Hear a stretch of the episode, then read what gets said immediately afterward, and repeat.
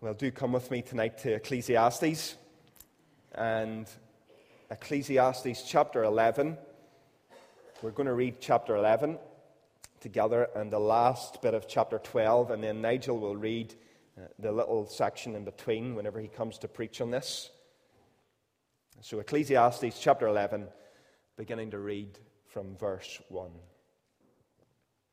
Cast your bread upon the waters for after many days you will find it again. Give portions to seven, yes, to eight, for you do not know what disaster may come upon the land.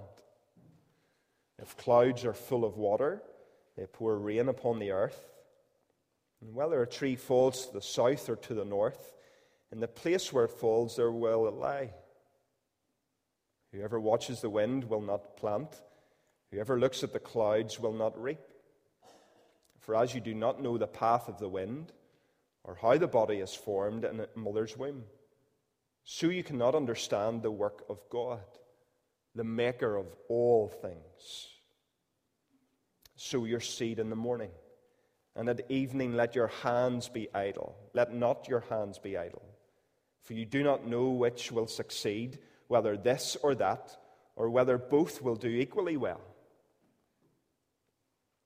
Light is sweet, and it pleases the eyes to see the sun. However many years a man may live, let him enjoy them all. But let him remember the days of darkness, for they will be many. Everything to come is meaningless. Be happy, young man, while you're young, and let your heart give you joy in the days of your youth.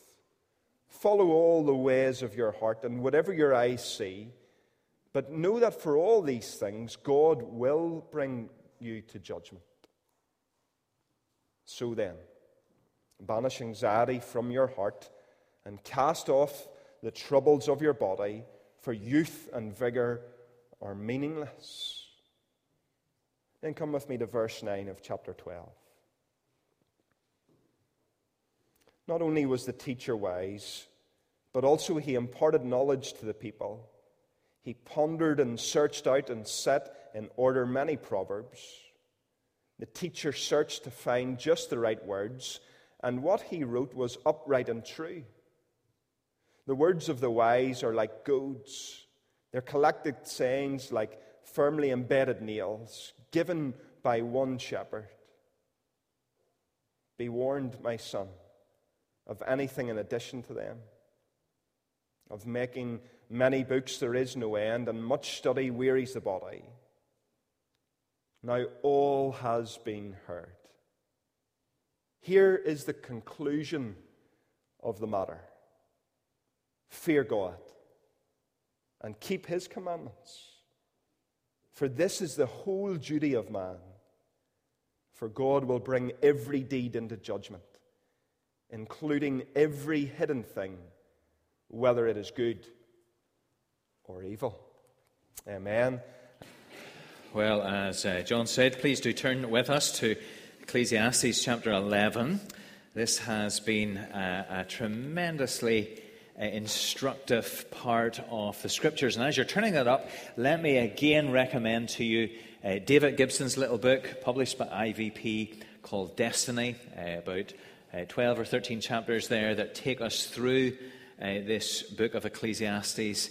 We've lent on it very, very heavily. For the last three or four chapters alone, it's just so worth it. It's just a, a fantastic uh, treatment of this book and really, really helpful.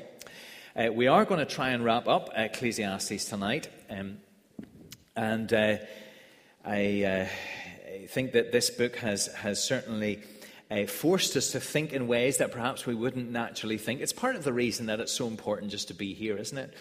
uh, under the sound of God's word because uh, if we uh, think about God uh, just using our own reason or our own sort of intuition or hunches, we're liable to get things wrong. And we need God to, to speak to us and to tell us things about Himself that we would not otherwise know.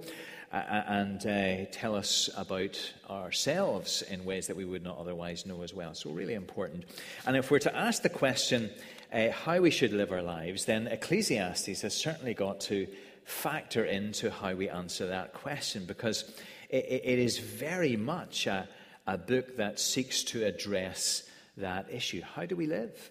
Uh, how should we live wisely in this world?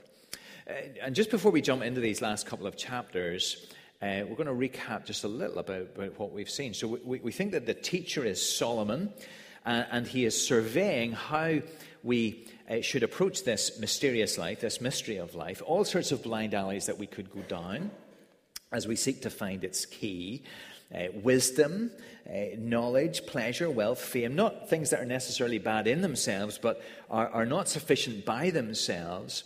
And they are the sorts of things that people tend to look to today, and that when we see people who have them, we're tempted to go, oh, that's really living. They've really made it. They've really got to the top of the pile. And yet, Solomon has experienced not just a few of these things, but really all of them. And he knows that the, the key to life, the answer to how to live life does not lie down any of these paths. And the reason that it does not is because of this little uh, phrase that he opens the book with. The NIV has meaningless, meaningless, says the teacher, utterly meaningless. Everything is meaningless. What does man gain from all his labor at, what he, at which he toils under the sun? And we've said that that's not the best translation of that word. It's best translated perhaps vapor or smoke. So, so life is like a wisp of smoke that quickly passes. And Ecclesiastes is telling us that life passes quickly. It's just a vapor. We're a mist.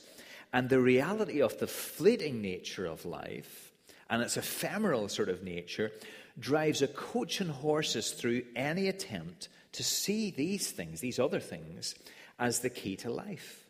Because, as he says at the beginning of the book, what does man gain for his labor uh, that he has labored for under the sun? What is there to show for it all at the end of the day? So, even if we've been successful in some or all of these things, we will die and we will be forgotten. Ecclesiastes points that out to us very uh, abruptly. It's a wake up call for us. What's the point of it all if it ends in the grave?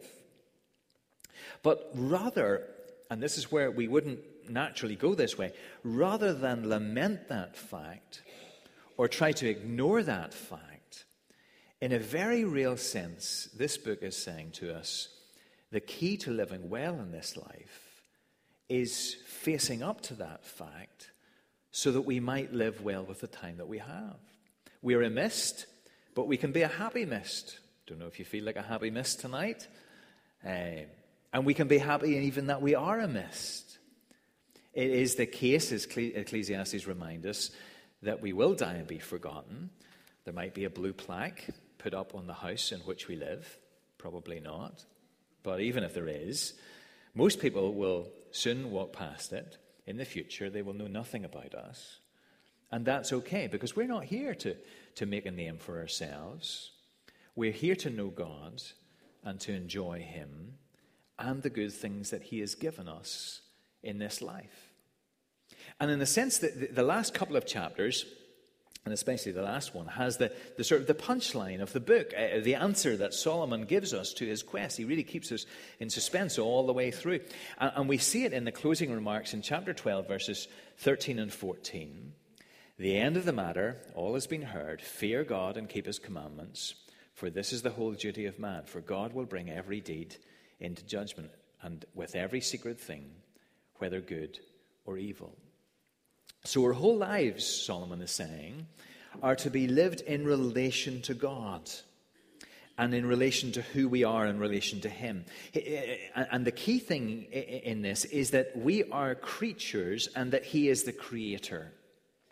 There's a, a huge distinction that, that runs through all that there is. It is the big distinction within all that there is. Uh, you see, chapter 12, verse 1 says, Remember your Creator in the day of your youth. Uh, so, this is one of the most important things that there is about us that we've been made by God. He's the Creator, and we are creatures. So, if you want to, to draw a diagram of, of what there is within this world, this is it. There is Creator, the Creator, and everything else is His creation, including us. Uh, and, and, as we read the Bible story, we, we know that, that relating properly to this Creator is, is only possible, of course, through Him giving us His Son to be our Savior. That's part of what it means to fear Him, part of what it means to obey Him. We can't have a, a proper relationship with God without Jesus Christ. But in this, knowing that we are creatures is hugely important. One, one writer has said that a doctrine of creation is the wellspring of a life well lived. It's a lovely phrase. It's, it's, the, it's, the, it's the foundation of a life well lived. We, we, we've got to know that we are creatures before the Creator. And we know that the, the doctrine of creation is, is hugely under attack in, in our day, our lifetimes. But it is absolutely crucial to understanding who we are and what we're here for. There's a, a reason the ancient Apostles' Creed begins with uh, I believe in God, the Father Almighty, maker of heaven and earth. It's just basic to who we are. And, and lots of people today see themselves as, as, as uh, not as creatures made by a loving and personal God, but rather as some sort of cosmic accidents. I, I caught a little bit of David Attenborough this afternoon on the television. The, the, at points, my, my mouth was open. The, the camera work was so fantastic. There were orcas hunting seals off Shetland. It was just amazing. And, and, and, uh, and yet, the underlying message of all of this is that while this is wonderful, well, it's just an accident. And you see, we cannot find purpose to our life if we are just accidents. We cannot find meaning to our life if we're just accidents. And, and what's going on in our world today is that uh, we are entirely unsuited to bringing our own meaning into our lives. And so everything so falls apart. It's a bit like being given a toaster as a wedding present and throwing away the instruction manual and saying, that will do really, really well to keep my goldfish in.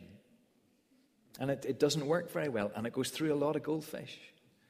And, and one of the problems is that we're really messed up as people because we don't believe that we're creatures.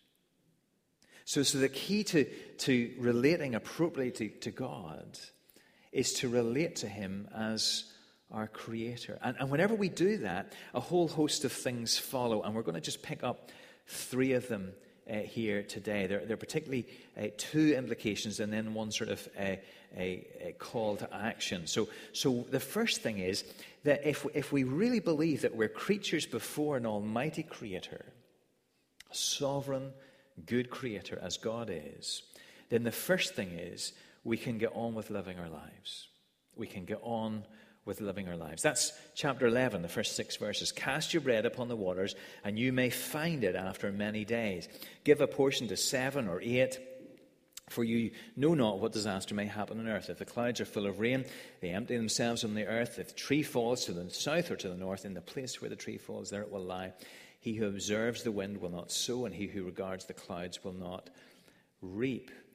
And you do not know the where the Spirit comes to the bones of the woman of, uh, uh, in the womb of a woman with child, so you do not know the work of God who makes everything. In the morning, sow your seed, and at evening, withhold not your hand, for you do not know which will prosper, this or that, or whether both alike will be good. Let's just think through some of these verses. Casting our bread on the waters. Great phrase, but not very many people seem to know what it means. It, it might be probably a, a, a reference to maritime trade, to send out your goods upon the waters. Uh, and sometime you'll get a return. They'll come back eventually. It, it may be a call to generosity. Some of the old Christian and Jewish commentators understood it that way. Generosity seems to be behind the idea of verse 2, giving out portions. So if you're generous now, if life takes a bad turn against you, then perhaps it will be helpful for you in the future. But whatever these pictures are saying, you can see the underlying reality of what's being said, and that is that life is uncertain. You don't know what disaster will happen. You, you can expect certain things. There's a a certain predictability to life, but there's always that element of uncertainty. How do you live in a world like that? Well, actually, you can live very well in a world like that. That's the idea behind uh, verse 3. That, that, that, there are things you can reasonably predict, that, that if there are clouds, that, that they're going to drop the rain on the earth. You can plan for that. You can bring your brolly. But there's a, an unpredictability as to what way the tree is going to fall in the forest. And that's life things that you can expect and things that are unpredictable. Chapter 9, verse 11 says, Time and chance happen to all men.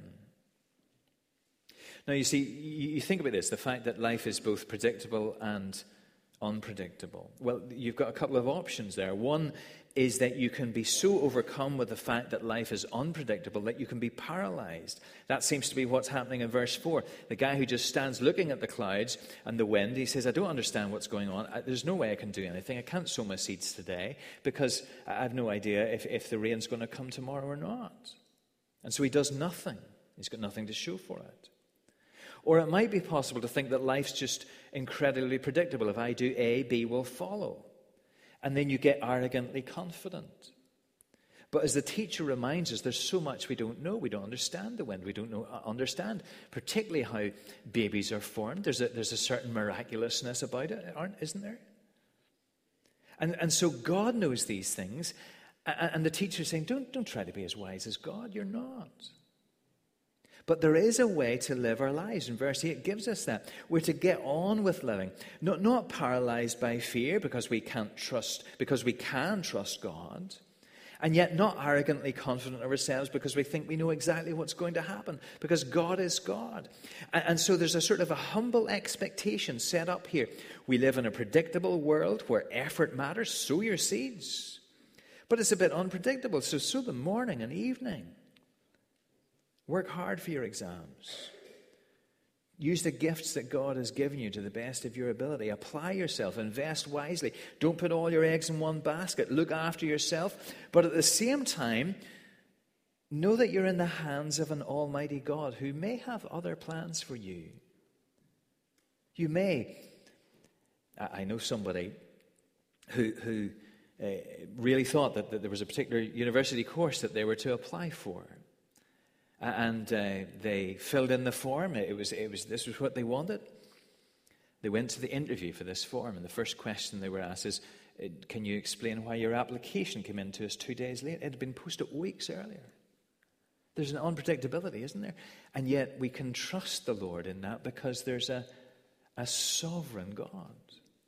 So, because we are relating as creatures to this sovereign creator, we can get on with living our lives. And then the second thing we can do is we can get on with enjoying our lives. Chapter 11, verses 7 to 10. Light is sweet, and it is pleasant for the eyes to see the sun. So if a person lives many years, let him rejoice in them all, but let him remember that days of darkness will be many. All that comes is vanity. Rejoice, O young man, in your youth, and let your heart cheer you in the days of your youth. Walk in the ways of your heart and the sight of your eyes. But know that for all these things, God will bring you into judgment. Remove vexation from your heart and put away the pain from your body. For youth and the dawn of life are vanity. Now, this is a section that's all talking about how, how good life is that there's joy to be found in life. Verse 7 light is sweet. It's, it's, it's saying you, you go out and you look around, it's, look, at, look at what you've been given. And uh, there's a command to find joy here, even if we've been around a little bit. Verse 8 if a person lives many years, let him rejoice in them all. If you live many years, you're to rejoice. We're not to become the path of our life is not an inevitable descent into a, a, a, a look-alike to Victor Meldrew. Some of us make that our aim, don't we? We're to obey the command to find joy. And there's a command to find joy in youth. In many ways, Ecclesiastes is a young person's book. It's an old person, Solomon, we presume, who's been there and done that. He's coming alongside the, the, the, the youth group, and he's saying, Listen, here's what I've learned. And, verse 9, you see, could really be sort of, you know, follow your heart, walk in the ways of your heart and the sight of your eyes. It's, it's saying, do what your heart desires. If you've got goals and ambitions, good. Go for it. Don't sit back. Life's for living. John, I think, quoted this a couple of weeks ago, but I'm going to quote uh, the, the little passage from David Gibson's book as he talks about this. It's beautiful. Ride a bike, see the Grand Canyon, go to the theater, learn to make music, visit the sick, care for the dying, cook a meal, feed the hungry, watch a film, read a book, laugh with some friends till you cry, play football, run a marathon, snorkel in the ocean, listen to Mozart, ring your parents, write a letter, play with your kids, spend your money, learn a language, plant a church, start a school, speak about Christ, travel to somewhere you've never been, adopt a child, give away your fortune, and then some, shape someone else's life by laying down your own. Don't just watch YouTube all day. It's affirming that, that life is sweet and it's pleasant for the eyes to see the sun. Sometimes older folk, I was somewhere today where, where this happens, sometimes older folk uh, look at the younger folk and say, Isn't it great to be young? This is sort of saying this too. There's a blessing in youth. Young people, live your life with all your might. God has given you your life. But then notice that it says, but know that for all these things God will bring you into judgment. Now, this could be two things. It could be saying, don't forget you're accountable. Not everything you set your heart on is good. There are some hedges. Don't follow your heart into sin, for example. But the space between the hedges is hugely generous, isn't it? Do whatever your heart leads you within the hedges. It might be saying that. But it might also be saying that we should rejoice and achieve things with our lives and that God will hold us accountable for that, even for finding the joy in our lives. It's the parable of the talents, isn't it? Look at what God has given you. Now do something with it because, because one day you're going to stand before God and, and, and he'll say, Well, what did you do with what I entrusted you with? That, that's a thought, isn't it? Some of us just think about judgment as, well, did you stay away from this? Did you stay away from that? Did you, did you avoid that? But it's also about potential joy ignored. He's given you a life to enjoy and people to enjoy it with. And, and, and note that the command to enjoy life and then the, the little postscript to obey his commands in chapter 12 and verse 13. Those things are not at odds. You know, we, we sometimes put those against each other, don't we? Maybe sometimes whenever we're young, especially, sometimes I hear people who are, who are not yet Christians and, and they, they say things like, I know I will become a Christian someday, but I'm going to enjoy myself first, as if to, to step into a, a faith in Christ, as it were, is, is to enter a restricted life. But those who have come to know Christ and treasure Christ have found just the opposite, haven't we? They've found with John that, that the commands of the Lord are not burdensome. They've found with the psalmist that, that his word is a light to our path, that, that, that his word is, is, is sweeter than, than honey. So, so get on, therefore, because we live before this Creator God and we are His creatures. Get on with enjoying life.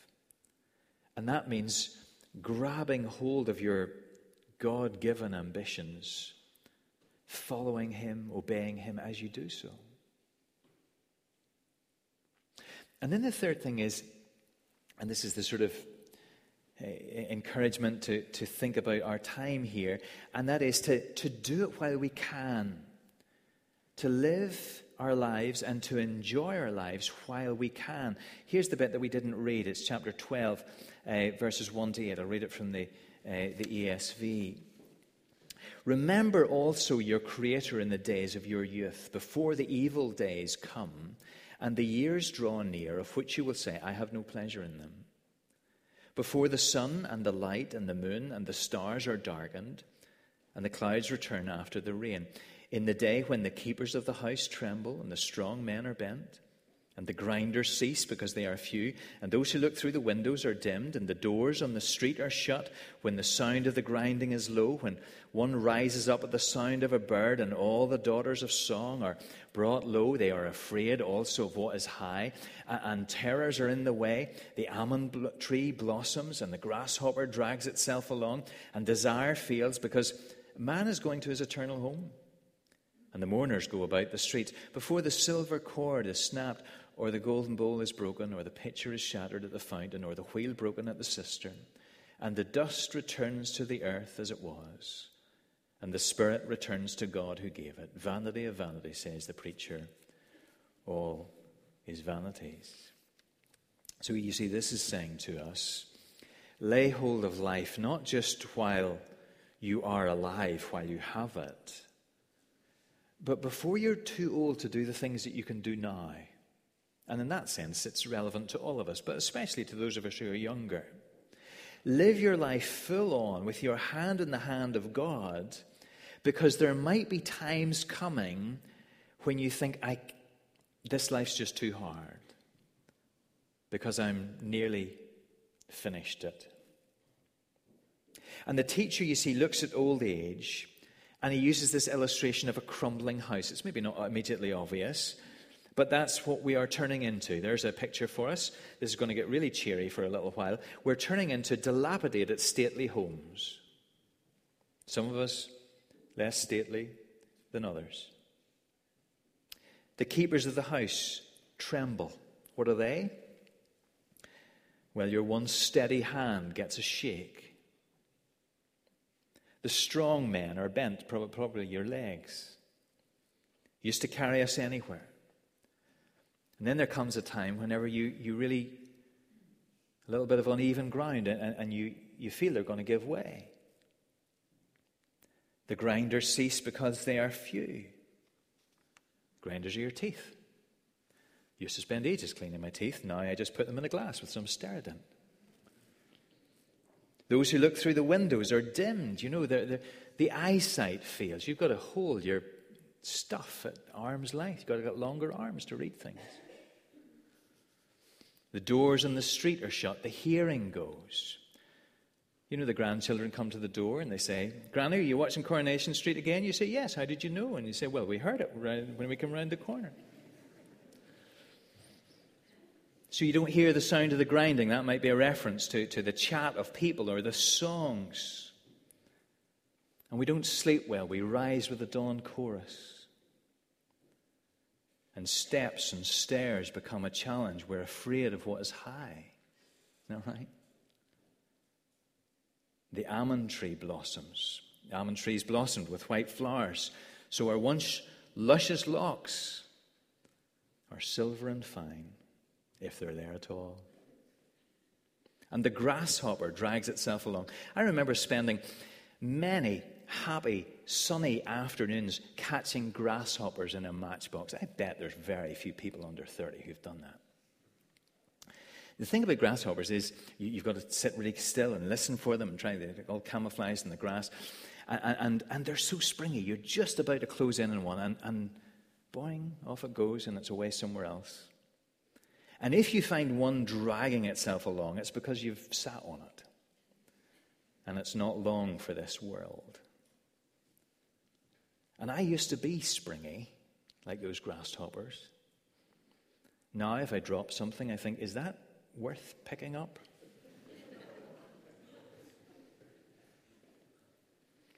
Desire feels, it's probably a reference to libido.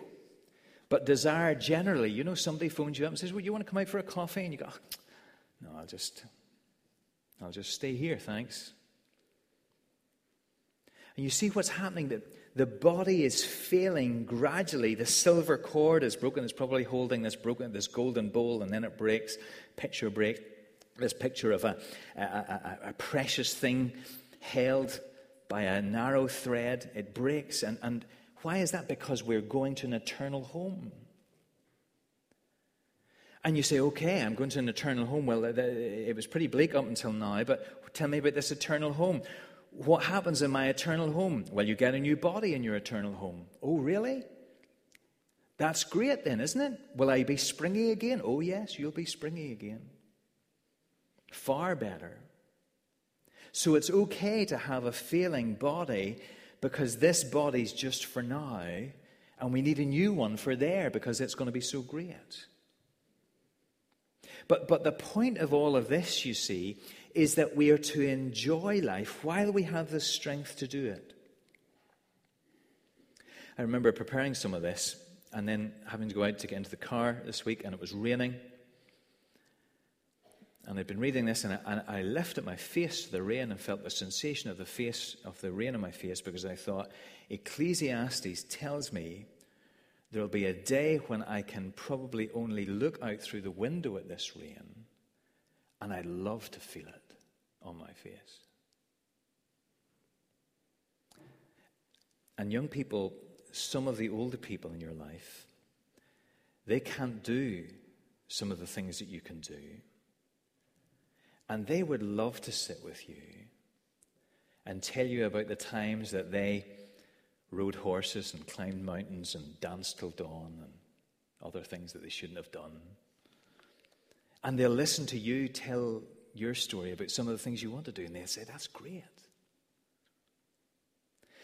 And here's something else the life that we're living now, when we're young, is, is like a bed. It's like making a, a bed that we're going to have to lie in whenever we're old. It's like painting a series of, of paintings that we're going to have to hang in a gallery that we will wander up and down in our minds. And so the question is what are we stuffing our mattresses with? What are we painting on our pictures?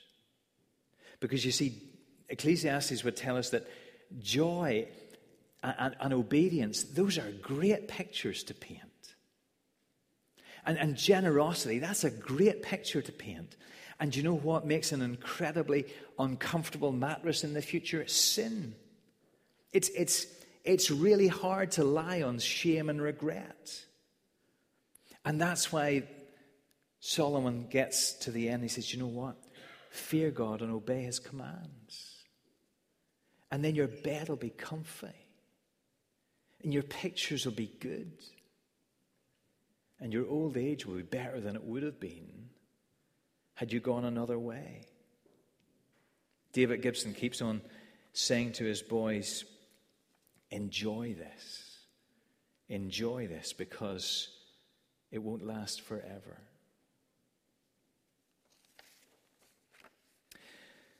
So you see what the teacher is saying to us.